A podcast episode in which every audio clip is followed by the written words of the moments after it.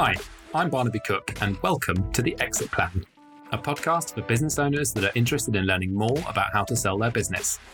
Each episode, I interview someone who's bought or sold a business, either a creative agency or a production company. The conversation gets under the skin of why they wanted to sell or were looking to acquire, how the deal was structured, how they agreed upon a valuation, and what lessons they learnt along the way. Here we go. On today's episode, I speak to Richard Bridge, who is the co founder and CEO of Top Banana, a creative communications agency. He talks about how it all started with him and his friend Nick sitting around a kitchen table with just an idea that they wanted to be able to help businesses communicate better.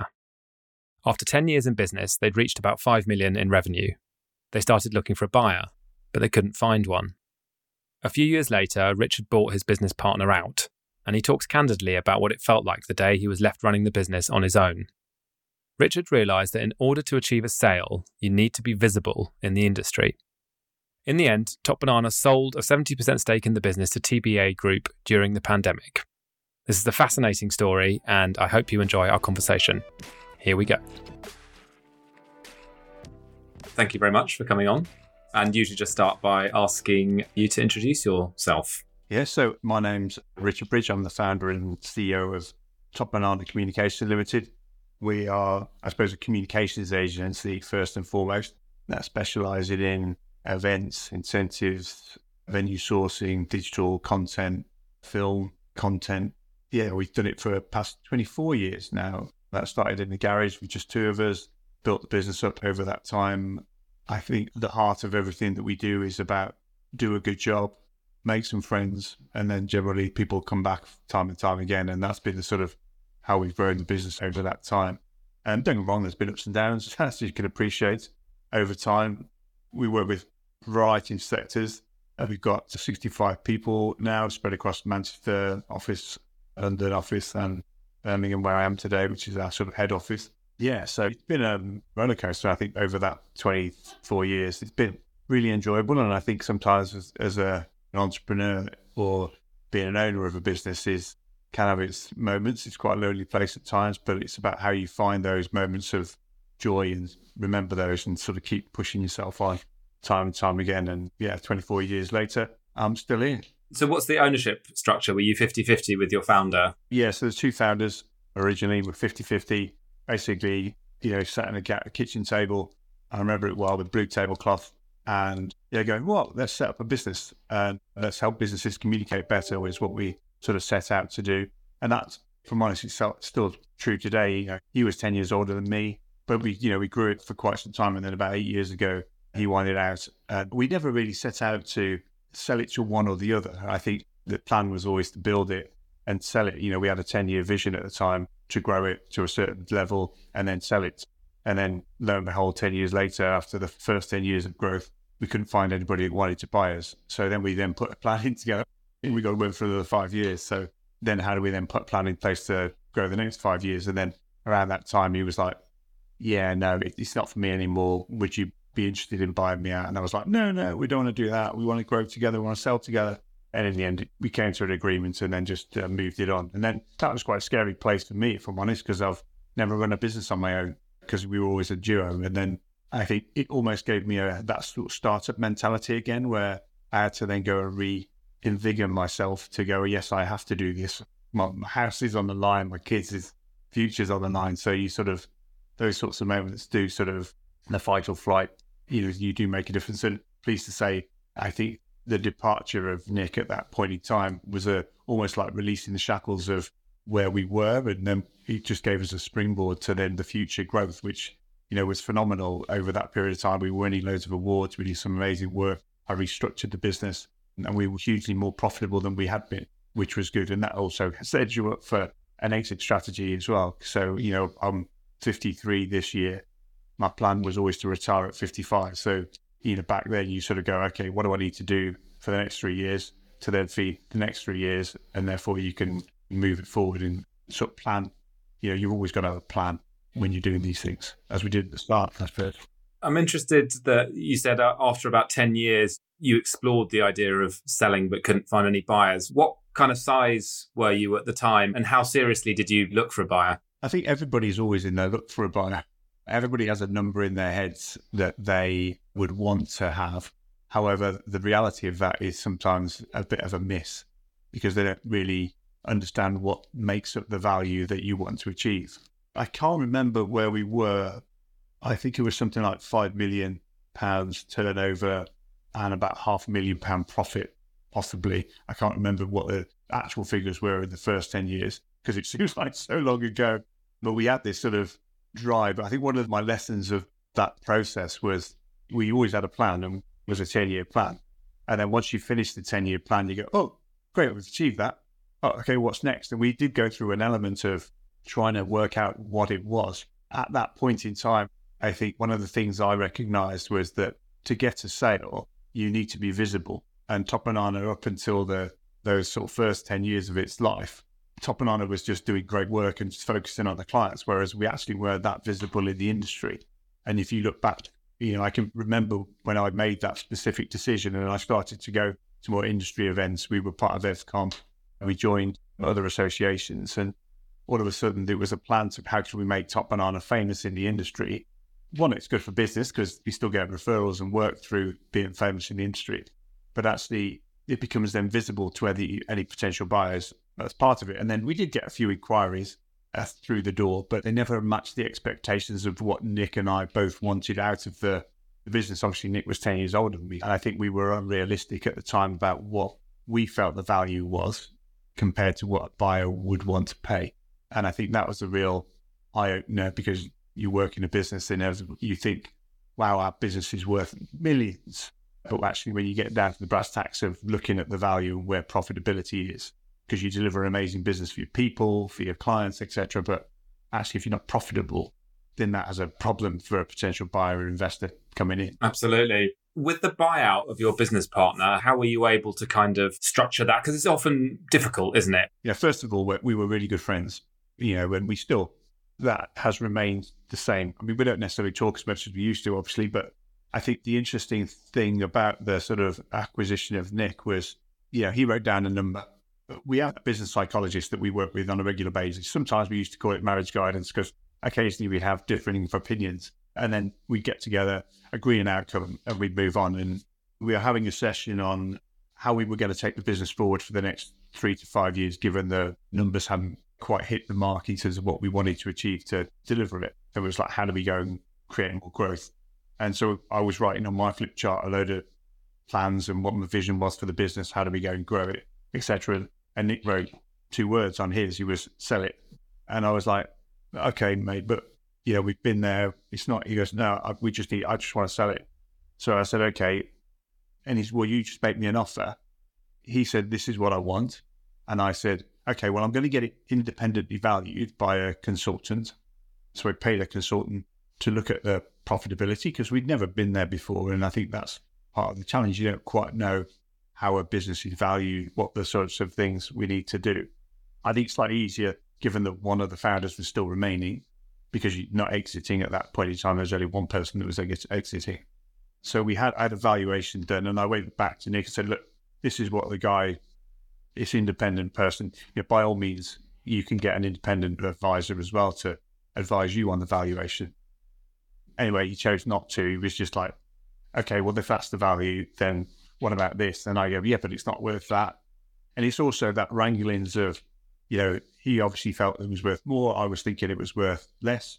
And you have to, at some point, meet in the middle. The key piece of advice is as long as you can walk away knowing that you probably paid a bit more, but you, it's a fair, and he probably got a bit less, but he felt it was fair. Then we walked away, we shook hands, and literally it was a weird day because one day he was in the business, the next day he wasn't. And I had to stand up in front of all the staff and say, one of your founding fathers is leaving.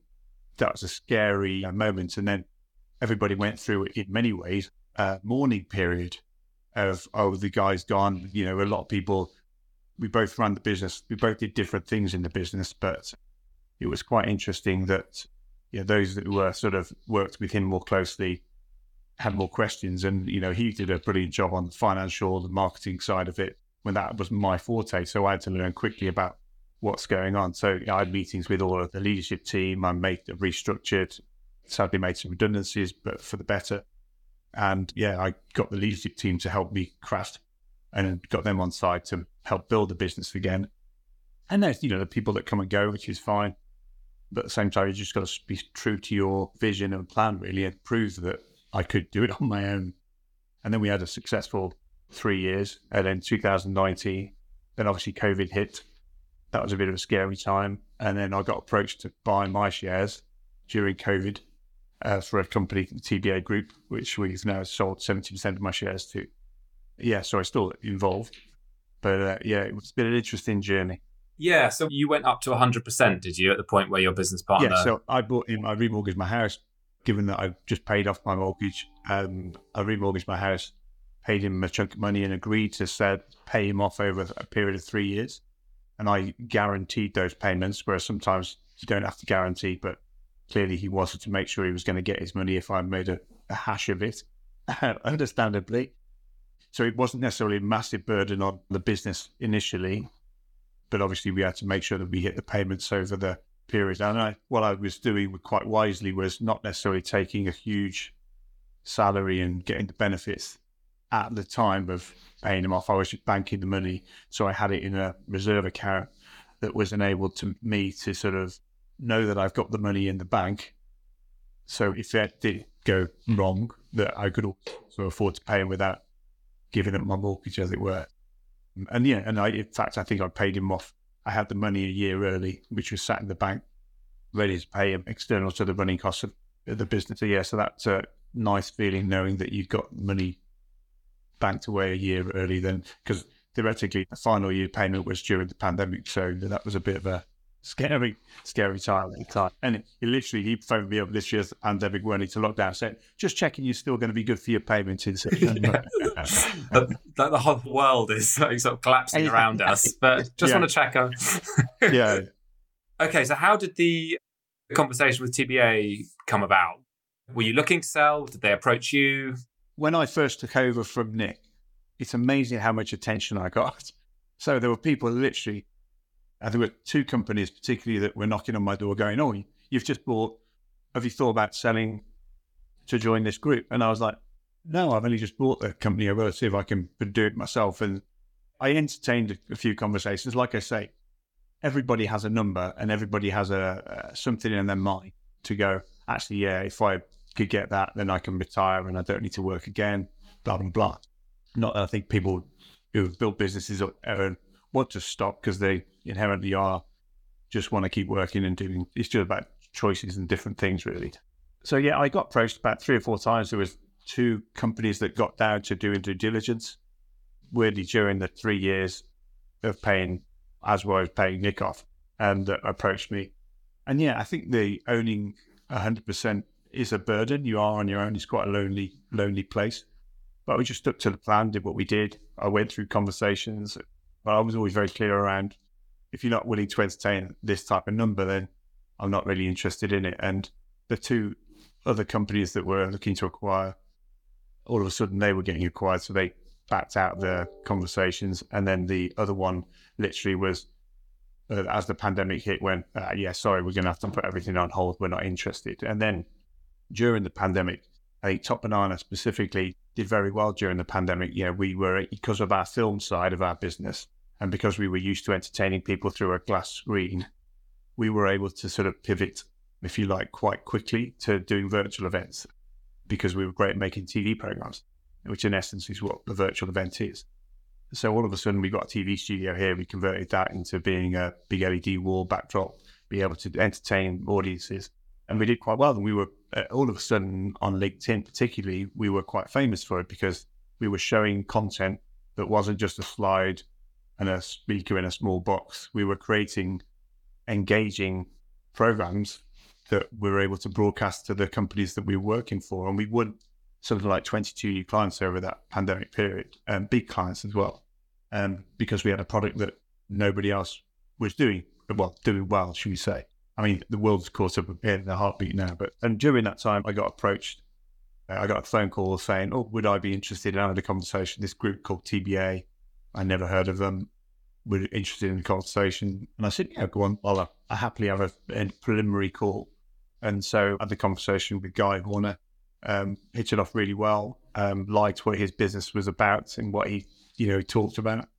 And then it took about a year to, for the various conversations, he went very quiet at one point, and I was thinking, oh, maybe he's backing out like the others had, and he was looking at different acquisitions as well. So I think finally he wanted to try and get the deal done by December, and then it ended up being done in March, because obviously all of these conversations happen in confidence with just myself, and then I had to, at some point I had to bring in the leadership team, and that was a scary time sitting down with the leadership team, going, just so you know, I've decided to sell. But they, if I'm honest, they could understand given the pandemic scares that that was in terms of unknown world that we were in. What size was your team and what sort of turnover were you doing at that point? We were about 65 people when the pandemic hit, doing about 12 million revenue, you know, profitability wise, about half a million to 750 operating profit. We weren't small by a long stretch of the imagination in terms of some companies, but yeah, and it's you know, weirdly the TBA group was only about 30 people or I think pre-pandemic there were around 40 or 50 people and then they rationalized to 30. So in many ways, acquiring Top Banana was a big deal for them because all of a sudden they're more than doubling the size of their group, if you like. And Top Banana was a big, significant acquisition. And if I'm honest, like one of the things that on reflection, when I was looking at TBA PLC, you know, which is one, I didn't know whether a listed company because their website is PLC, TBAPLC.co.uk. So I didn't know whether they were listed or not. Um, I didn't know how big the group was um, because they didn't necessarily share a lot of things. And one, in hindsight, one of the things I will probably do differently next time was do a bit more due diligence on them rather than them just doing due diligence on us because, you know, I didn't really get, oh, they're 30 people because they externally they're perceived to be this big group of companies, whereas actually in real terms they're they're a small company doing big work. Don't get me wrong, the work they do is world class and is absolutely brilliant, but they were an unknown. You know, they weren't necessarily that famous TBA. And that was, I suppose, I learned from myself. While I've got you here, I just wanted to let you know a little bit about me. After having acquired a TV commercials production company earlier this year, I'm currently doing a roll up in the video production space, and I'm looking for production companies to join my group. If you don't think you're quite there yet, I'm also spending some of my time advising smaller businesses on business growth and exit planning. So if you want to chat to me about that, drop me a line on LinkedIn. Here endeth the advert. How did you go about sort of uh, valuing the business and structuring the deal? I had a bit of experience obviously when I acquired Nick in terms of understanding the mechanics of value, I supplied them with a load of information. I talked to them about the number I had in my head in terms of what I wanted to achieve. I forecast future projections in terms of what my business plan was and how I saw growth within the next sort of three to five years and talked about how that would happen and where we were winning and all those sorts of things. So I didn't predict as well as I should the following success of the next two years because I actually quite lowballed quite a lot of the figures because I one when I was doing the deal it was you know if you hit this amount they will pay you this amount if you hit this amount we'll pay you this amount and but if you don't hit it then you don't get that amount and then you're like oh, okay so all of a sudden there's risk to it so I was like no I need to make sure I'm going to hit my targets but in, in fact we did, ended up delivering four times the amount that they were expecting. So it was amazing. But the good thing was I had all of my three years as an accumulator. So I had to, if I did well in one year, I had to do less. I didn't have to do as well the following year or the year after. So the accumulator actually was one of the good things I think I negotiated because it was everything's a bit unpredictable, isn't it? Particularly during the pandemic. So the structure, I had a bit of knowledge. I did work with have a like a an advisor that works within Top B a guy called Andrew Winterburn, you might know from Evcom. So he sort of acted as previously as a bit of a chairman. So he was advising me bit more about the deal. But obviously, at the end of the day, they came back with a proposal. I countered it with a, another proposal. And then you sort of get to that sort of place where you go, okay, I'm happy with this. But then this is what are the plans of the, they went through a process of trying to roll my shares up into group again. And I was like, no, no, I know what Top Banana is capable of. I'll keep my shares in Top Banana. uh, for the time being. There's an opportunity for group to be further down the road. But then, I, you know, once I in the business, then I need to make sure that I'm happy with it because you're starting a new relationship with somebody that you one of the somebody who's a business partner that in essence would have control over your shares or your company. You've got to make sure that you can get on with them, and that's eh, all the niceties that sit around a sale are great. But when it comes to the brass tacks of if you do well, I think it's all very well. And you know, Top Banana thankfully has done really well over the past three years since the acquisition. But if it hadn't have gone so well, you know, the conversations might have been a little different around there. But you know, you need to make sure when you're doing the deal that you've got exit opportunities around, even though you're there. So I still own thirty percent. So what's the exit plan for my thirty percent? Because if I didn't like working with the group, how do I get out and how do I sell my shares? So putting mechanics in the contracts around that. What are the rules of engagement around the decision making criteria? Because as an owner operator, you've made all the decisions yourself and you haven't had to go and ask permission, if you like, from somebody else that knows nothing about your business.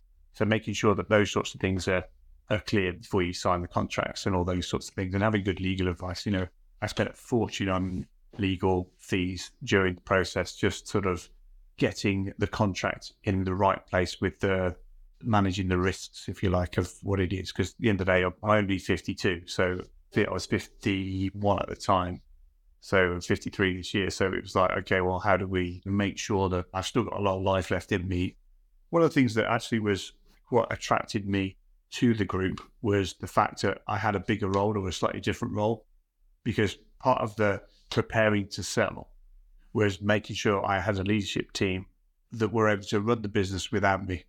And you have trust and faith in them that everything's cooking on gas, the, the way that we get business in, that there was no reliance on me and my role. So, you know, I have a managing director in the business who does a brilliant job. I have a leadership team that do a brilliant job. I have a commercial team that go out and generate sales, etc. So I knew that actually when I did sell, that actually the business could still sustain without me.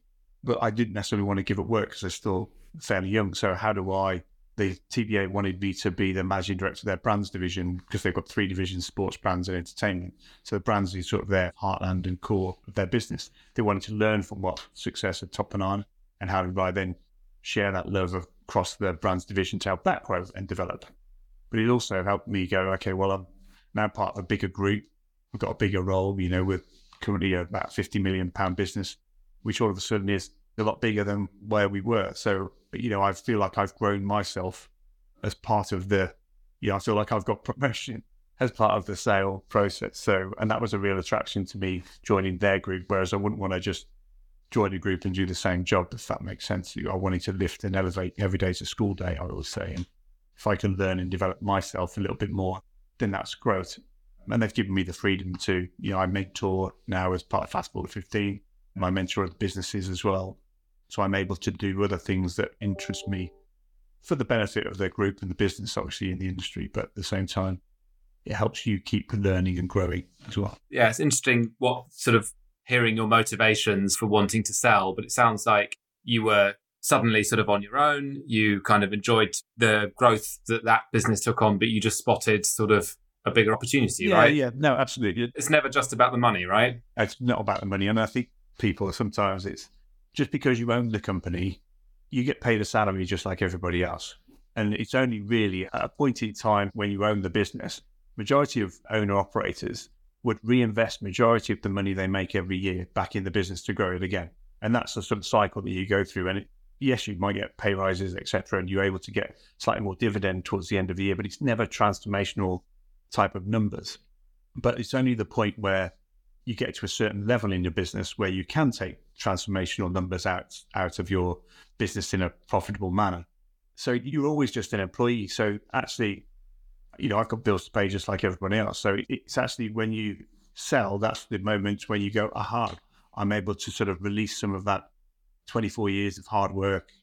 Uh, you know, wasn't necessarily living a lavish lifestyle.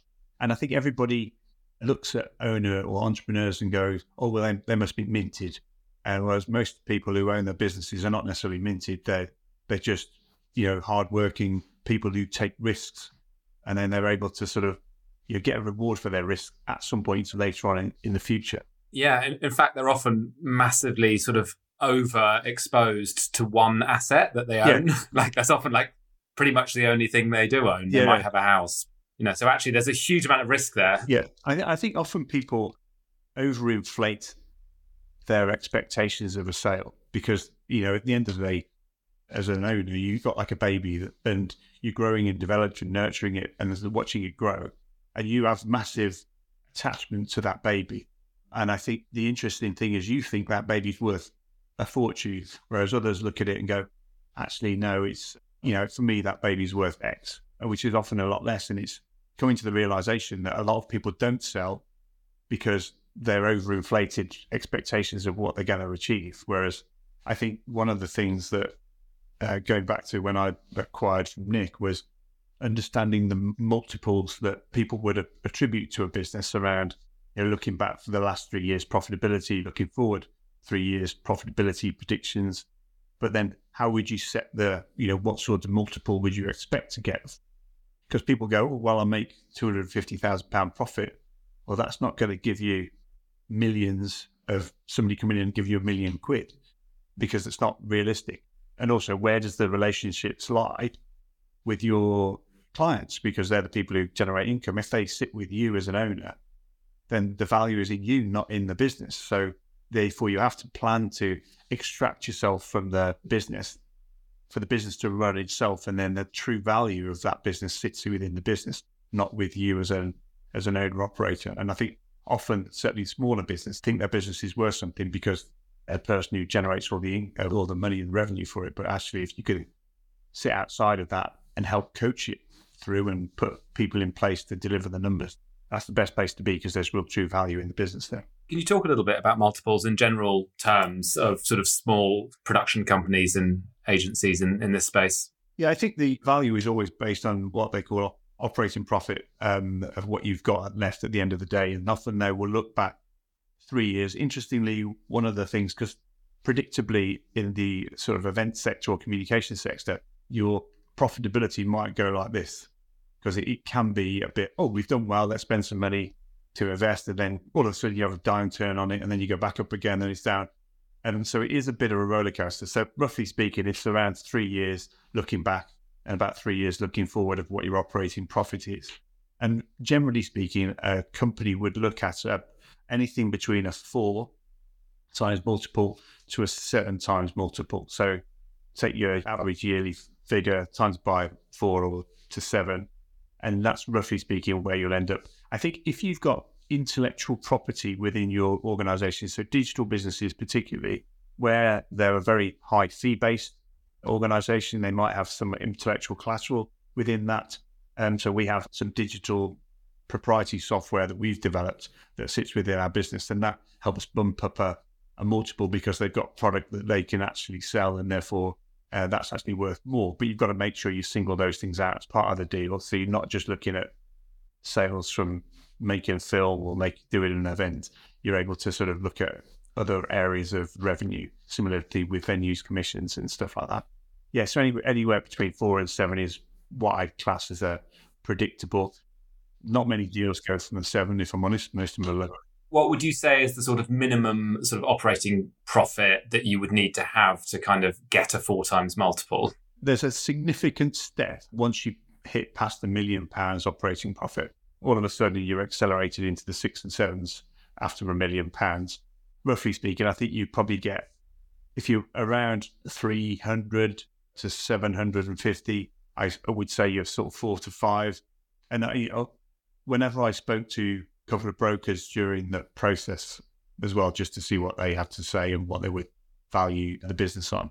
And they always said to me, you know, if once you've passed a million pounds operating profit, then that's a game changer in terms of whether it's venture capital, private equity, they would start to look at you then as, as an opportunity. Because one of the interesting things about when you're looking for a buyer, you know, you can go to a broker and get a, a sale and they can go out to people. But I always say for me, that was always I'm on the market. It's a bit like put your house up for sale. I'd rather somebody come to me and say, I'm interested in buying your business because then I know it's worth more to them to buy my business rather than me going, all right, I want to sell. So therefore, um, open to sale. And that was part of my decision going back 50 years ago. How do we become more famous? How do we become more visible in the industry to be attractive to have the industry looking at us going, oh, these guys seem to be on fire. These guys seem to be doing something. Maybe we'll buy into that. Uh, because you might get somebody from the industry, you might get somebody that is private equity or investment. And then there's also, you might get somebody that's not completely in the industry, just wants to, like, particularly if there's more of a regional, you know, there are a lot of US companies buying into Europe because they need a European leg. So sometimes it's not necessarily local, it could be more international looking for you to play a different role. So they come from all over the place, really. Okay, so with the TBA deal, because you've talked kind of a bit about the sort of financial incentives and the structures there, but from a sort of qualitative perspective, like what opportunities did you see from joining that group? Some of the things I thought originally, I was thinking, okay, we've got a big creative team. So our creative team can support those guys on delivering work. You know, we certainly lost during the pandemic our HR manager. So, okay, we're going to centralize an element of cost as being part of the group. Uh, if I'm honest, in practice, it didn't quite work. I think there's been opportunities where the group has helped us sell a bigger story. So we're able to go to fairly significant clients now and go, well, we're part of this big group. You know, we do loads of sports, we do loads of entertainment. Yeah, surely we'd be able to deliver you a small event or whatever. So I think the gravitas of the group and the kudos that that gives has been really good. I think the internal workings hasn't been as good. I still think we talk about integration. We're still very separate. But part of that is if it's not broken, why are we fixing it? Because Top Gear flying, doing really well, and TBA doing really well in their own right as well. So actually, the coming together needs to be carefully curated and managed because we don't want to smash things together and then again make a mess of it. And that's part of my job now because I sit in both camps. I'm able to sort of go, okay, how do we get our finance teams talking more closely together? How do I get our creative teams? Because we've all got different specialisms for the different types of work that we do. Because TBA didn't really do, you know, 90% of our work is internal communications. TBA don't do that type of work. So do some bits of it, but it's not real specialists in it. Whereas actually that's a real benefit to, and we're sharing clients now. There's where our internal comms clients delivering some stuff, and then now they're doing some sport activations for those clients through another business within the group. So there is cross fertilization. It could be better, don't get me wrong, but yeah, it has been, I suppose, more the kudos. And I think the weird one for me was Top Banana is quite a well-known company in the events communications industry. TBA is not a well-known company within that, although the work that they do is phenomenal. So they've got a bigger story to tell. And part of my plan is making sure that TBA becomes more famous as well as Top Banana. And that's you've got to be purposeful about it. You've got to make sure that you're turning up to things, you're showing up, your social media is happening, and all those sorts of things. So that was a good move on their part because you know, as part of the acquisition, they've got you you know, and all your experience, which you're now applying to their, you know, you might think it would be the other way around. Yeah, but no, kind no, of... it did feel a bit like Top Banana bought TBA, apart from the financials, because a lot of the processes, a lot of the ways of working, so certainly from a marketing perspective and those types of things about how to become more famous, absolutely Top Banana's led way even our sustainability, you know, policies and things like that are more led from Top Banana's way of working versus the other side. So I, at the end of the day, we're all in, yeah, from day one of the acquisition, it was very much okay.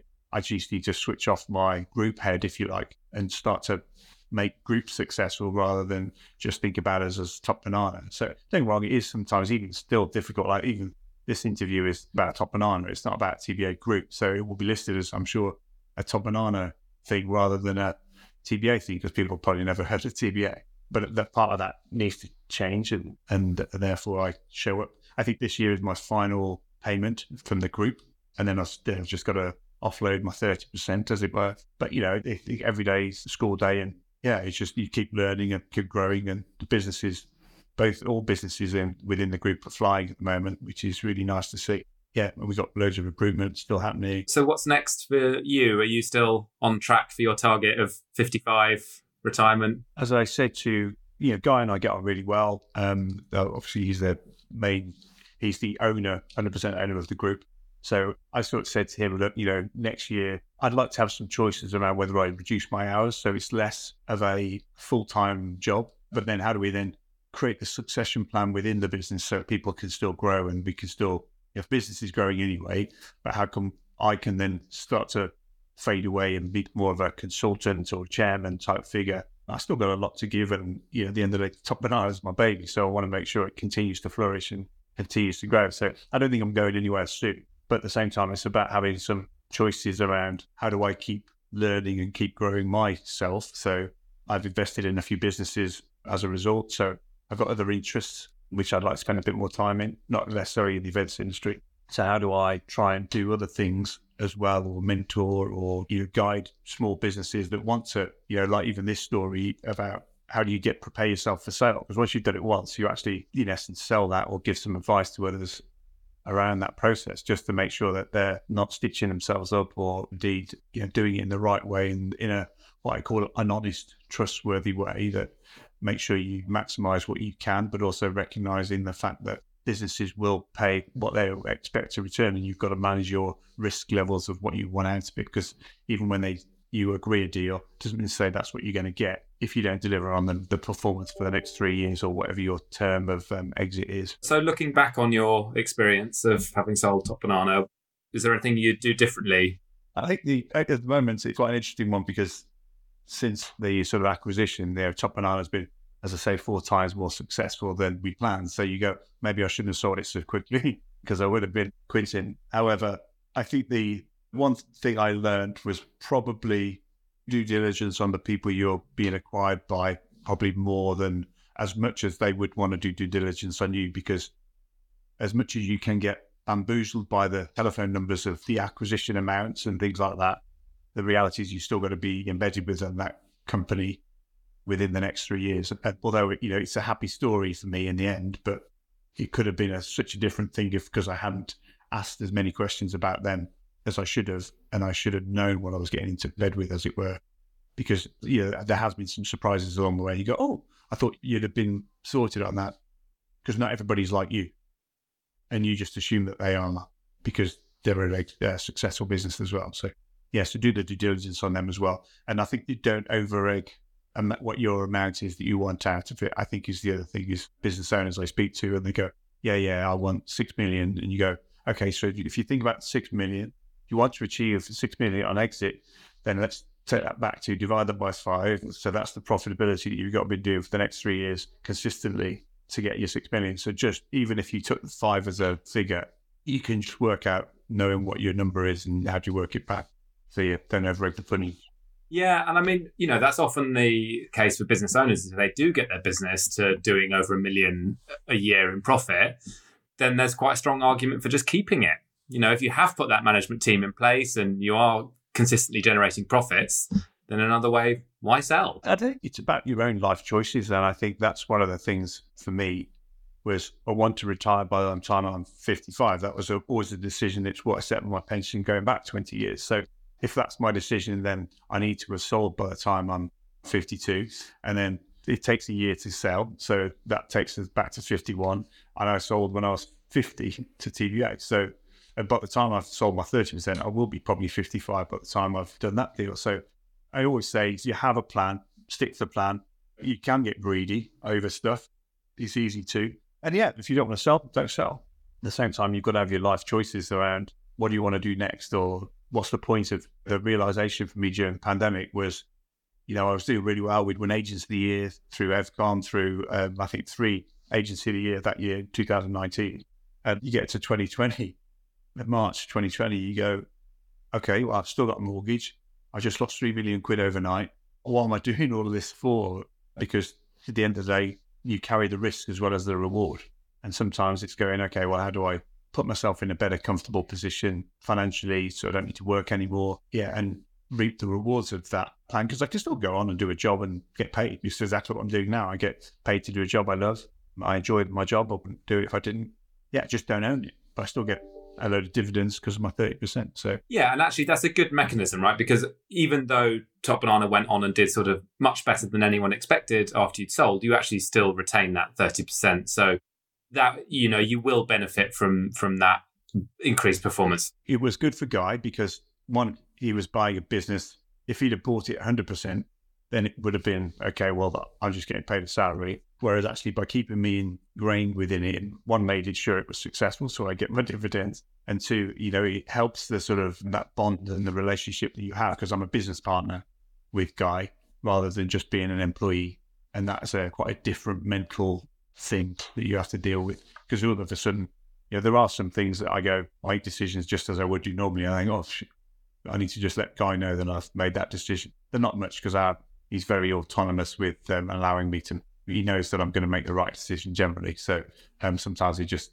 wants to make sure, particularly when it involves big numbers. So, but that's part of the communication catch ups we have regularly with him. So, and allows him to go off and do what he wants to do about acquiring more businesses. Or this week we just set up in the states, so we're just expanding into the US now, which is great. We're in Nevada only because of the primarily for the Formula One that we've got quite a few activations in Vegas for the Formula One Grand Prix. That's obviously this year, I think in November time. So we, in essence, it was made sense to set up in Nevada, but it also opens the door to lots more US businesses, particularly within Top Banana, Velocity, and, and TBA. So lots to go after. You know, a lot of listeners to this podcast are business owners who are perhaps at the beginning of their journey thinking about selling any sort of advice for how you prepare your business for a sale? Put your uh, management team in place that so the value is in the business, not in you as an individual. That's a real key one. Um, don't overthink or over expect the amount of money that you want for the business because numbers speak for themselves in the cold light of day. And again, I say do some research on the companies that you want to buy you and like minded, same values, all those types of things because if you have a target list in mind, that makes it so much easier that you can just be visible to those companies that they go, oh, actually, we want a piece of you. Great. Well, that's everything from me. Thanks, Barnaby. Nice one. Nice to meet you. Yeah, no, thanks very much. That was great. Thank you very much for listening to the Exit Plan podcast. If you enjoyed it, please leave us a review to help other people find us. If you're wondering what's next for you and your business and want to chat about an exit plan, connect with me on LinkedIn.